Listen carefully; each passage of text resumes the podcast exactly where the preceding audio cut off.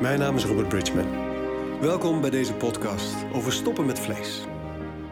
Zo'n negen jaar geleden ben ik vegetariër geworden. En je moet je voorstellen dat ik voor die tijd extreem carnivoor was. Ik had drie keer per dag vlees, veel vlees, lekker vlees. Vond het heerlijk om vlees in restaurants te eten. Ik was zelfs iemand die het lekker vond om eendenlever, kalfsvezerik en kreeft te eten. Kortom, een gedoodverfde vleeseter die vegetariër werd. En waarom ik dat werd, dat is een lang verhaal. Eh, belangrijker is dat ik sinds het schrijven van het boek zelfs veganist ben geworden. Of in elk geval wat heet flexi-vegan, dicht bij het veganistische. En de reden daarvoor is dat ik nu zoveel gezien heb eh, van hoe het gaat in Nederland. Ja, dat ik eigenlijk geen of nauwelijks meer dierlijk voedsel wil eten. En ik zal je meenemen in die reis meenemen in dat boek en waarom ik het geschreven heb. Want negen jaar geleden, toen ik begon met vegetariër zijn, toen wist ik niets eigenlijk. Ik wist niet wat de effecten waren van vlees eten. Ik, ik, wist niet wat het met mijn gezondheid deed. Ik wist niet wat het dierenwelzijn deed. Ik deed het eigenlijk alleen maar omdat ik het gewoon niet nodig vond dat een dier doodgaat zodat ik mezelf kan voeden. Eh, ik had de overtuiging, en die heb ik nog steeds, dat ik mijn voedingsstoffen wel ergens anders vandaan kan halen. Er is zoveel tegenwoordig, dankzij de globalisering, eh, dankzij de vervaardiging van allerlei plantaardige producten, vleesvervangers, ja, dat het niet meer nodig is om dierlijke eiwitten te eten. Maar ik wist van niets. En ik hoorde wel eens dat ja, vlees eten heeft effect op de Amazone, het omhakken daarvan. Ik denk, ja, hoe kan dat nou? Vlees eten is slecht voor je gezondheid. Ja, is dat echt zo? Vlees eten, het is verschrikkelijk wat er in die stallen met die dieren gebeurt. Ja, dat zal in Nederland toch wel niet zo zijn. En ik werd steeds vaker geconfronteerd met verhalen. En meestal verhalen uit andere landen. En er zijn best wel veel, en er komen steeds bij, Amerikaanse documentaires over vlees eten. Cowspiracy, Forks over Knives. Ehm, had je toen, en tegenwoordig heb je uh, What the Health natuurlijk. Maar de Nederlandse situatie, die was helemaal niet duidelijk. Dus ik ben op reis gegaan. En ik dacht, weet je wat ik ga doen? Ik ga een, film maken, een documentaire. En, uh, nou, die komt in 2019 uit. En een boek schrijven. En eh, om dat te kunnen doen, moet ik onderzoek doen. Moet ik uitvinden hoe zit het nou in Nederland met de effecten van die vleesconsumptie. En ik ben op onderzoek gegaan naar drie aspecten van vleesconsumptie. Eén, wat is het effect op onze gezondheid? Twee, wat is het effect op dierenwelzijn? En drie, het milieu. En wat ik heb ontdekt ja, heeft gemaakt dat ik flexi-vegan ben geworden, ben gaan eten. Um, want het is nogal wat. Vlees, wetenschappelijk aangetoond, heeft effect op onze gezondheid. Je krijgt er um, een verhoogde kans op kanker van. Een verhoogde kans op hart- en vaatziekten. En dat is niet één onderzoekje. Ik heb heel veel onderzoeken, misschien wel honderd publicaties gezien. Daar is overtuigend wetenschappelijk bewijs voor. Zo overtuigend dat de Wereldgezondheidsraad eh, vlees, met name bewerkt vlees, op de lijst van kankerverwerkende stoffen heeft geplaatst. Tussen plutonium en sigaretten in. Vlees is extreem slecht voor je gezondheid. En dierenwelzijn, daarvan dacht ik altijd, nou, die filmpjes uit andere landen, dat zal in Nederland toch wel meevallen. Totdat ik ging kijken. Het is vreselijk moeilijk om in een stal of in een, in een slachterij te komen. Um, het is me wel gelukt, uiteindelijk in Spanje, uh, in Nederland niet. Maar ik heb wel deze brief. Een brief in het NRC van uh, eh, 66 dierenartsen uit de branche van de NVWA, de Nederlandse Voedsel- en Warenautoriteit en andere um, branchegerelateerde partijen. Die omschrijven het volgende. De dierenartsen schrijven: Wij, een groeiende groep kritische dierenartsen, willen onze zorg uitspreken. De omstandigheden in de intensieve veehouderij zijn steeds verder weggeraakt van datgene waar wij als dierenarts pal voor zouden moeten staan. Het bevorderen van dierenwelzijn, hulpverlening aan dieren die lijden, het melden van ernstige tekortkomingen in verzorgen en respecteren van de intrinsieke waarde van het dier. De gehele intensieve veehouderij is regelmatig onderwerp van discussie. Vele burgers zetten vragen bij megastallen, onbedwelmd ritueel slachten, lange afstandtransporten, stalbranden, dierziekten, volksgezondheid, mestoverschotten en klimaatverandering. dierenartsen en hun beroepsorganisatie staan in deze discussie aan de zijlijn. Ze spreken zich zelden uit en als ze dat al doen, lijken hun uitspraken gericht op handhaving van de status quo en bescherming van de gevestigde belangen. Een eentje verder schrijven diezelfde dierenartsen dat het niet meer zo langer kan. Dieren worden te krap gehouden, zeggen ze, met te weinig uitdaging of afleiding, waardoor ze, voor hun eigen veiligheid tussen aanhalingstekens, mutilaties of schendingen moeten ondergaan. Zo worden kalf en koe bij geboorte gescheiden, kalveren en lammetjes onthoornd, zeugen in kraamkooien gestald, staarten bij biggen zonder pijnstilling geamputeerd en snavels bij kippen gekapt. Alle structurele schendingen van het dierenwelzijn. Sommige zijn zelfs wettelijk verboden, maar worden noodzakelijk geacht vanwege stalinrichting. Varkens worden in het slachthuis met heftig prikkende koolstofdioxidegas bedwelmd, met afschuwelijke en verstikkende doodstrijd tot gevolg. Kippen bereiken het slachthuis vaak met blaren op borst en poten, onder meer door het hoge ammoniakgehalte in de stal. Ze breken vleugels en poten doordat ze zo snel mogelijk en dus hardhandig in vervoerskratten worden gestopt. Ik kan zo nog wel even doorgaan. Kortom, het gaat helemaal niet zo goed met het dierenwelzijn in de Nederlandse industrie. En het derde punt is het milieu. Want we hakken per dag meer dan 55 voetbalvelden om. Om ruimte te maken voor soja- en maisplantages. Die vervolgens naar onder andere Nederland getransporteerd worden om met name onze varkens mee te voeren. Een kilo rundvlees kost naar schatting 15.000 liter water. En dat is de voorzichtigste schatting die ik ben tegengekomen. Wel een onderbouwde schatting. 15.000 liter water. Daar kun je nou, 60, 70 keer van douchen. De uitstoot van alle ja, aan de vee-industrie gerelateerde zaken op deze planeet, dus de koeien zelf, de verpakking, eh, het transport en dergelijke, de stallen, de airconditioning ervan en zo verder, is meer, met name methaanuitstoot, maar broeikasgassen in het algemeen, is meer dan alle vervoersmiddelen op deze planeet bij elkaar. Een onderzoek van de FAO, de Food and Agriculture Organization van de Verenigde Naties, eh, toont dit aan. Kortom, de effecten op het milieu zijn ja, behoorlijk, zijn eigenlijk ontluisterend. En dat allemaal bij elkaar maakt dat, ja, dat dit niet verder kan. Dat we hiermee mogen ophouden, stoppen met vlees. Waarbij ik niet wijs. Ik wijs niet naar de bio-industrie. Ik zeg niet, jullie zijn slecht en jullie doen het verkeerd. Ik heb mensen gesproken uit de industrie, eh, studenten, eh, boeren, veevoederbedrijven. En dat zijn mensen die, dat zijn ondernemers, mensen die met passie voor hun vak gaan.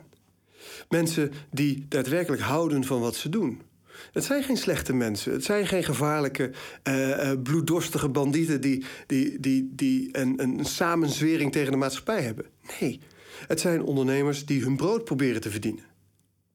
En zij zijn niet de schuldigen. Banken die tegen boeren zeggen: joh, je krijgt een krediet mits je opschaalt. De overheid, die met name vanaf de jaren 50 eh, heel erg is gaan sturen op efficiëntie en schaalvergroting.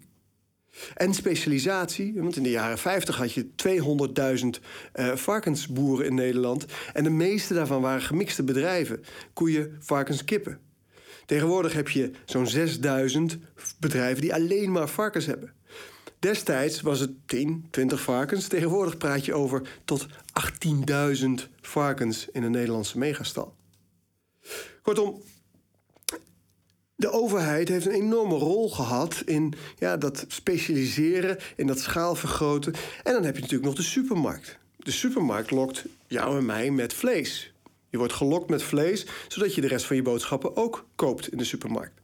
De meeste producten, de meeste dingen die wij kopen, of het nou kleding is of een auto of een huis, zijn de afgelopen 50 jaar, 70 jaar meerdere malen over de kop gegaan en veel duurder geworden.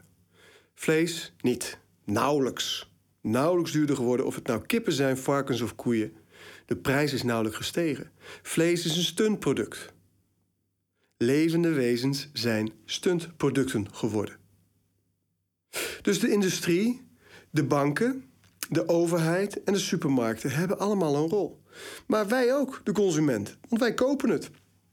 Wij kopen de kiloknallers, wij kopen uh, de kippen, de varkens en de koeien die in die situaties hebben gezeten. En um, wij eten het nog op ook. Dieren die geleden hebben, stress gehad hebben, gevaccineerd zijn tegen ziekte. Uh, wij eten ze op, wij werken het naar binnen. En um, vragen ons niet af wat het effect op ons eigen welzijn en onze gezondheid zou kunnen zijn. Kortom, er is niet wijze. Er zijn meerdere partijen die dit samen gecreëerd hebben. Dus als we willen stoppen met vlees eten, dan is het belangrijk dat we niet eh, naar elkaar gaan kijken, maar dat we dit met elkaar oplossen. Dat er een soort deltaplan komt waar alle belangrijke partijen bij aanschuiven eh, om tot een goed verhaal te komen. Want dat het niet zo langer kan, dat mogen duidelijk zijn, gezien de consequenties op het gebied van eh, gezondheid, dierenwelzijn en milieu. En het hoeft ook niet, want een van de ontdekkingen die ik voor mezelf deed, was de enorme hoeveelheid vervangende producten die er bestaan. Um, de vegetarische slager is, hè, is eigenlijk de, de, de, ja, de, de pionier geweest op het gebied van sojaproducten, plantaardig vlees. En heel veel supermarkten en merken sluiten zich daarbij aan. Inmiddels ligt de Albert Heijn, Jumbo, Plus. Uh, de, de, de schappen liggen vol met vleesvervangers. Zowel um, uh, vleesvervangers van, van gehaktballen, hamburgers. Over een, een periode de eerste biefstukken. Want die, die worden ook. De, de eerste biefstukmachine die wordt ontwikkeld door de Universiteit van Wageningen Um, en in, in, de, in het vleeswarenvak uh, de boterhamworst, de leverworst, de filet américain. Het hoeft niet meer van een dier te komen. De vegetarische slager, ik vind dat mooi. Hij komt in het boek ook voor, Jaap Korteweg. Uh, zijn um, mission statement is: uh, dieren de voedselketen uit. Het hoeft niet meer. Het is niet meer nodig. En naast plantaardig voedsel hebben we ook, hebben plantaardige vleesproducten, hebben we ook zeewierproducten. Mark Kulsdom kwam met de Dutch Wheat Burger, een wereldwijd succes. De Dutch Wheat Burger kun je tegenwoordig bij Bagels and Beans krijgen en bij uh, verschillende hotelketens.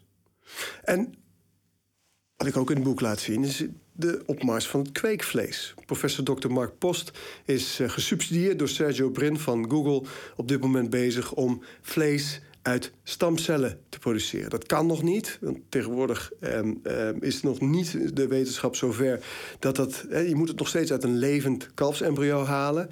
Maar er komt een tijd dat je eh, aan een paar cellen van een koe genoeg hebt om vlees mee te maken. En zelfs dat is misschien helemaal niet nodig als we met z'n allen overgaan op de soja- en zeewierproducten. En dan hoor je mensen wel zeggen: ja, maar die vegetariërs met hun soja, eh, die zorgen er juist voor dat er zoveel bomen omgehakt worden. Maar dat is misschien een derde, nog niet eens, van het totaal. Het meeste soja komt terecht in varkens die wij met z'n allen opeten. We slachten in Nederland 450 miljoen dieren per jaar. Dat is 1,2 eh, tot 1,6 miljoen per dag. Elke dag, dag in, dag uit. En we sluiten onze ogen ervoor. Onlangs had Arjen Lubach een, een, um, in zijn Lubach op zondag een actie waarbij hij stickers had laten maken. waarop je kon zien wat de levensomstandigheden waren van de kippen, varkens of koeien. van het pakketje vlees wat je kocht. En er zijn daadwerkelijk mensen geweest die die stickers in supermarkten op het vlees hebben geplakt. En ik denk dat het goed is. Ik denk dat het goed is dat we bewust worden van wat er achter onze vleesconsumptie zit. Dat we stoppen met onze ogen sluiten. De stallen zitten dicht. Op de verpakkingen zien we dieren die vrij zijn, die in de buitenlucht lopen, die gelukkig zijn. In films worden onze boerderijen voorgespiegeld die nog steeds ja, gemixt zijn. Eh, koeien, varkens, paarden, kalveren. Ehm, kippen met een, met een in beperkte aantallen, maar dat is het al lang niet meer. Het is een industrie geworden, een enorme industrie die gaat om geld, om rentabiliteit, die gaat om um, consumptie. En wij uiteindelijk hebben de macht. De macht ligt bij de vork. Als wij stoppen met het kopen, bewuster vlees gaan eten, dan verandert er zoveel.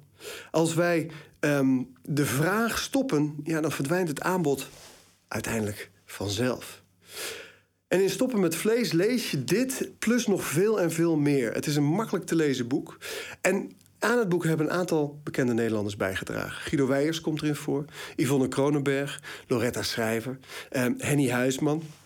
Allemaal hebben ze hun medewerking verleend aan dit boek. Um, en omschrijven ze hun visie op het eten van dieren en het stoppen met vlees. Dit is een boek voor vleeseters die zich afvragen hoe het nou eigenlijk zit. Voor mensen die bewuster vlees willen gaan eten.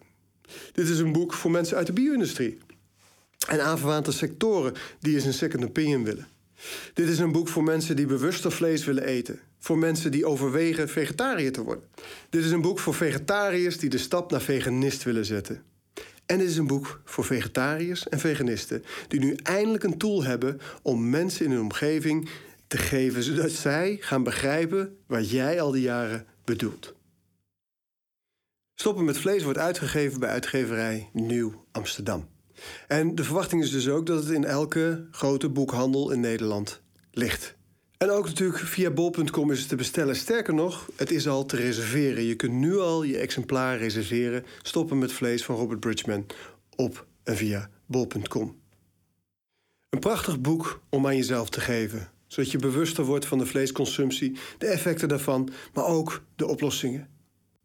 Maar ook een prachtig boek om weg te geven. Zodat je de mensen in je omgeving bewuster kunt helpen worden van wat er gaande is in de wereld van het vlees. Daarnaast zijn we samen met mensen van Google bezig met het bouwen van het platform rond stoppen met vlees. Een online platform waar je vragen beantwoord kunt zien, wetenschappelijke onderbouwing, uitleg, filmpjes, eh, veggie challenge, eh, challenges om je te helpen om ja, een, een, een te proberen om op een andere manier met vlees om te gaan, of het nou vegetarisch of veganistisch is. En zoals ik al zei, in 2019 komt de documentaire uit. Kortom, een heel project waarbij we aandacht willen vragen, eigenlijk een jaar lang, 2018 tot begin 2019, een jaar lang over de vleesconsumptie in Nederland en de effecten daarvan. Zodat we met z'n allen bewust worden van wat er aan de gang is, bewust worden wat er aan de hand is. Er werken op dit moment 170.000, ongeveer 170.000 mensen in de industrie, in de bio-industrie. Dat waren in de jaren 50 500.000 mensen. De branche heeft zichzelf al zo enorm gesaneerd. Um, die laatste mensen die daar nog werkzaam zijn, laten we met z'n allen eens kijken wat we voor ze kunnen betekenen. Niet naar ze wijzen, het zijn eerlijke ondernemers die gewoon een boterham willen verdienen. En laten we met z'n allen eens bewust worden van de effecten van onze vleesconsumptie op onze eigen gezondheid, de gezondheid van de mensen die we lief hebben op de gezondheid van de dieren die we eten en het levenswelzijn daarvan. En op het milieu, op de planeet waar we met z'n allen op wonen. Wubbe Okkels noemde onze aarde ruimteschip aarde. En we zijn allemaal astronauten op dat ruimteschip. En het is zaak dat we zorgen voor dat ruimteschip. Voordat het te laat is. Zodat ook de kinderen van onze kleinkinderen nog op een mooie, groene, schone planeet kunnen wonen. Dank voor je aandacht en ik wens je heel veel leesplezier toe met stoppen met vlees.